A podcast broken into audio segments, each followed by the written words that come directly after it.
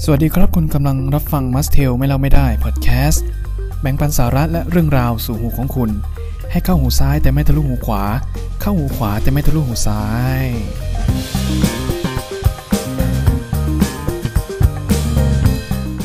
ทฤษฎีที่เรานักคิดทั้งหลายได้คิดขึ้นมาบนโลกมันก็เรียกได้ว่าเยอะมากๆ เชื่อถือได้บ้างไม่ได้บ้างก็มีนะครับว่าง่ายๆเนี่ยคือไอ้คำว่าทฤษฎีเนี่ยมันก็ล้วนมาจากความคิดมโนซะเป็นส่วนใหญ่ อาจจะมีการแทรกข้อเท็จจริงบ้างเพียงเล็กน้อยนะครับ ซึ่งคนที่ต้องการจะมาศึกษาเลยต้องการที่จะอ่านเนี่ยก็ต้องใช้วิจารณญาณในการตัดสินใจลงหลักปักใจเชื่อกันด้วยนะครับ และในวันนี้ผมก็เลือกทฤษฎีที่มันสนุกสนุกแล้วก็ฟังแล้วดูแปลกๆ มาฝากกันนะครับอันดับแรกเลยก็คือจาเมสวูนะครับซึ่งเป็นขั้วตรงข้ามของเดจาวูต้องพูดกันก่อนว่าเดจาวูคืออะไร ก่อนที่เราจะไปพูดถึงจาเมสวูนะครับเดจาวูก็คือ เวลาเราอยู่ในสถานที่ที่เรามั่นใจว่า เราเนี่ยไม่เคยไปมาก่อน เราไม่เคยมีปฏิสัมพันธ์กับใครที่นี่มาก่อน แต่อยู่ๆเนี่ยเราก็รู้สึกฉับพลันขึ้นมาว่า เราเนี่ยเคยมาที่นี่แล้ว เราเคยทำอะไรบางอย่างที่นี่แล้ว เราเคยพูดคุยกับใครบางคนที่นี่แล้วนะครับ แต่จาเมสวูเนี่ยมันคืออาการที่ เราไปอยู่ในสถานที่ที่เราเนี่ย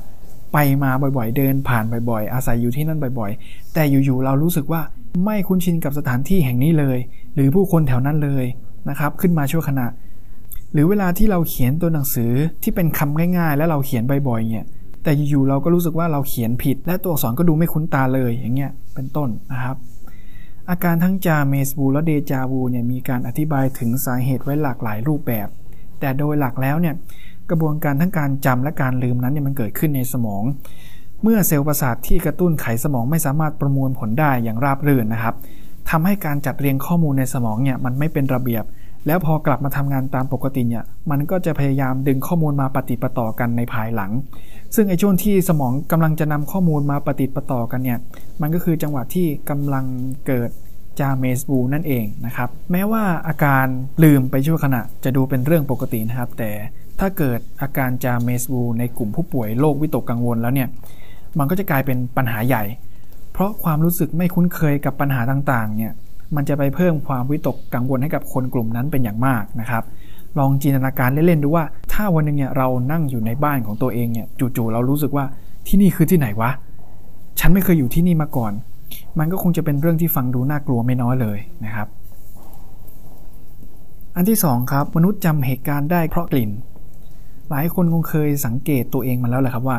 บางครั้งเนี่ยที่เราได้กลิ่นหรือได้สูตรกลิ่นเนี่ย เราก็มักจะนึกย้อนกลับไปถึงเรื่องราวประสบการณ์ที่เคยผ่านมาในชีวิต ภาพเรื่องราวผสมกับความทรงจำของกลิ่นนั้นเนี่ยมันก็ผุดขึ้นมาอย่างฉับพลันนะครับการที่เราเนี่ยเรียกคืนความทรงจำผ่านกลิ่นเหล่านั้นได้ก็เพราะว่าเกิดจากการรับกระแสประสาทเกี่ยวกับการดมกลิ่น ถูกกระตุ้น แปลผล และก็เก็บข้อมูลไว้ในส่วนสมองที่เรียกว่าส่วนฮิปโปแคมปัสซึ่งฮิปโปแคมปัสเนี่ยเป็นส่วนประกอบที่สำคัญของสมองมนุษย์และก็สัตว์เลี้ยงลูกด้วยนมอื่นๆนะครับ ฮิปโปแคมปัสเนี่ยเป็น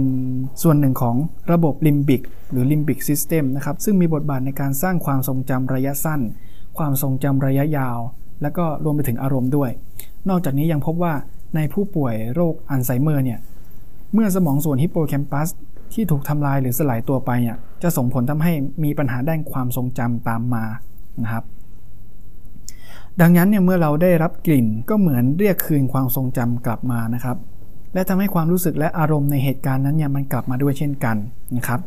สิ่งที่น่าสนใจก็คือการบันทึกความทรงจำในลักษณะนี้เนี่ยเราไม่จำเป็นต้องจดบันทึกลงในกระดาษ หรือบันทึกลงในสื่ออื่นเลย ใช้แค่เพียงการรวบรวมสมาธิ แล้วก็บันทึกลงในสมองของเราแค่นั้นเองนะครับเมื่อถึงเวลาที่เราต้องการจะเรียกความทรงจำเหล่านั้นกลับมาก็เพียงแค่หลับตา แล้วก็นึกถึงเรื่องราวดีๆ เรื่องราวดีๆ เหล่านั้นมันก็จะหวนกลับคืนมานั่นเองนะครับ ต่อมาอันที่ 3 ครับทฤษฎีที่ฝันว่าเราเนี่ยกระโดดจากที่สูง การฝันแบบเนี้ยแทบทุกคนเลยมักจะเจอนะครับ มันก็คืออาการที่กล้ามเนื้อเนี่ยกระตุก หรือที่เรียกกันว่า hypnic jerks เป็นอาการที่กล้ามเนื้อกระตุกในขณะที่เราเนี่ยครึ่งหลับครึ่งตื่น จนบางครั้งเนี่ยมันทำให้เรารู้สึกสะดุ้งตื่น และสิ่งที่น่ากลัวคือถ้าเราตัดสินใจที่จะไม่กระโดดลงมาล่ะ เราจะฟื้นขึ้นมาหรือเปล่า อันที่4นะครับก็คือทฤษฎีการหาของที่หายไป อันนี้อาจจะไม่เรียกว่าทฤษฎีนะครับ แต่อาจจะเป็นการเล่าเรียนผสมกับความเชื่อเล็กๆ น้อยๆนะครับ อย่างแรกเลยก็คือ เวลาเราหาของไม่เจอเนี่ยให้ไปเคาะกระจกสบานในบ้านนะครับ แล้วเราก็บอกให้คนที่อยู่อีกโลกเนี่ยเอามาคืนด้วย เขาแค่ยืมไปนะครับ อันที่ 2 ก็คือถ้าเราหาของไม่เจอเนี่ยเราต้องไปซื้อของชิ้นนั้นใหม่ครับ พอเราซื้อมาปุ๊บ ของชิ้นนั้นก็จะกลับมาวางอยู่ห้องแบบโดดเด่นมากนะครับ ก่อนหน้าที่พลิกหาห้องแทบตายยังไงก็ไม่เจอนะครับ ต่อมาอันที่ 5 ครับ ทฤษฎีที่ว่าหากมนุษย์ถูกสั่งโดยผู้มีอำนาจให้ทำในเรื่องที่ขัดกับศีลธรรมแล้วเนี่ย มนุษย์ก็จะยังคงยินยอมทำตามนะครับ ทฤษฎีนี้มันมาจากการทดลองครับ โดยมันเป็นการทดลองที่มีชื่อเสียงมากๆของ Stanley Milgram ที่มีชื่อว่า The Milgram Experiment ในมหาวิทยาลัยเยลในปี 1961 นะครับเพื่อศึกษาว่าหากมนุษย์ถูกสั่งโดยผู้มีอำนาจให้ทำในเรื่องที่ขัดกับศีลธรรมของตัวเองแล้วเนี่ย พวกเขาจะยังคงทำตามมากขนาดไหน การทดลองกำหนดให้ผู้ที่เข้ารับการทดลองครับ รับบทเป็นครู แล้วก็มีหน้าม้าเนี่ยรับบทเป็นนักเรียนนะครับ จากนั้นเมื่อนักเรียนตอบผิดเนี่ยคนที่เป็นครูก็จะต้องลงโทษพวกเขาตามกฎที่เบื้องบนสั่งมานะครับ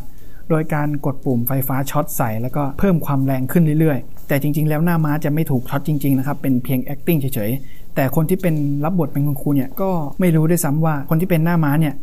กำลัง acting อยู่นะครับมันก็เลยทำให้ตัวคนที่มาทดลองเป็นคุณครูเนี่ยนึกว่าคนที่ถูกช็อตเนี่ยจะโดนช็อตจริง ๆจากการสังเกตเนี่ยพบว่าคนที่เข้ารับการทดลองเนี่ยเลือกที่จะกดปุ่มลงโทษไปเรื่อยๆ คือคนที่เป็นครูนะครับ เลือกที่เลือกที่จะกดปุ่ม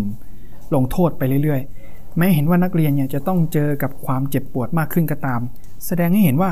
คนเราเมื่อถูกสั่งจากผู้มีอำนาจ ก็จะยอมทำตามคำสั่งนั้นไปเรื่อยๆครับ โดยไม่สนเรื่องความถูกต้องหรือศีลธรรมที่ตัวเองมี อันที่ 6 ครับ อันสุดท้ายเนี่ยมนุษย์สามารถถูกวางเงื่อนไขให้กลัวสิ่งต่างๆ ได้ มันมาจากการทดลองที่มีชื่อว่า The Little Albert Experiment นะครับ การทดลองเนี่ยเกิดขึ้นในช่วงปี 1920 โดยวิธีการทดลองก็คือให้ผู้ทดลองเนี่ยนำหนูตัวสีขาวน่ารักน่ารักเนี่ยมาวางไว้ต่อหน้าเด็กน้อยที่ชื่อว่าอัลเบิร์ต เมื่อเด็กเห็นหนูปุ๊บเนี่ยผู้ทดลองก็จะทำเสียงดัง ๆ ขึ้นมา เพื่อให้เด็กตกใจกลัวนะครับ ผลที่ได้ก็คือหลังจากนั้นเมื่อไหร่เนี่ยที่เด็กเห็นหนู ก็จะรู้สึกกลัวขึ้นมาเองนะครับ แม้ไม่ได้ยินเสียงดังขึ้นก็ตาม แสดงให้เห็นว่าคนเราเนี่ยสามารถถูกกำหนดให้กลัวสิ่งใดก็ได้ทุกอย่างเลยจริง ๆ นะครับ โดยการทดลองดังกล่าวเนี่ยนับว่าผิดจรรยาบรรณมาก แล้วก็คุกคามเด็กเป็นอย่างมากนะครับในปัจจุบันดังนั้น มันไม่มีใครใช้การทดลองนี้แล้ว แล้วก็ไม่มีการเอาวิธีนี้ไปใช้กับคนอื่นแล้วนะครับ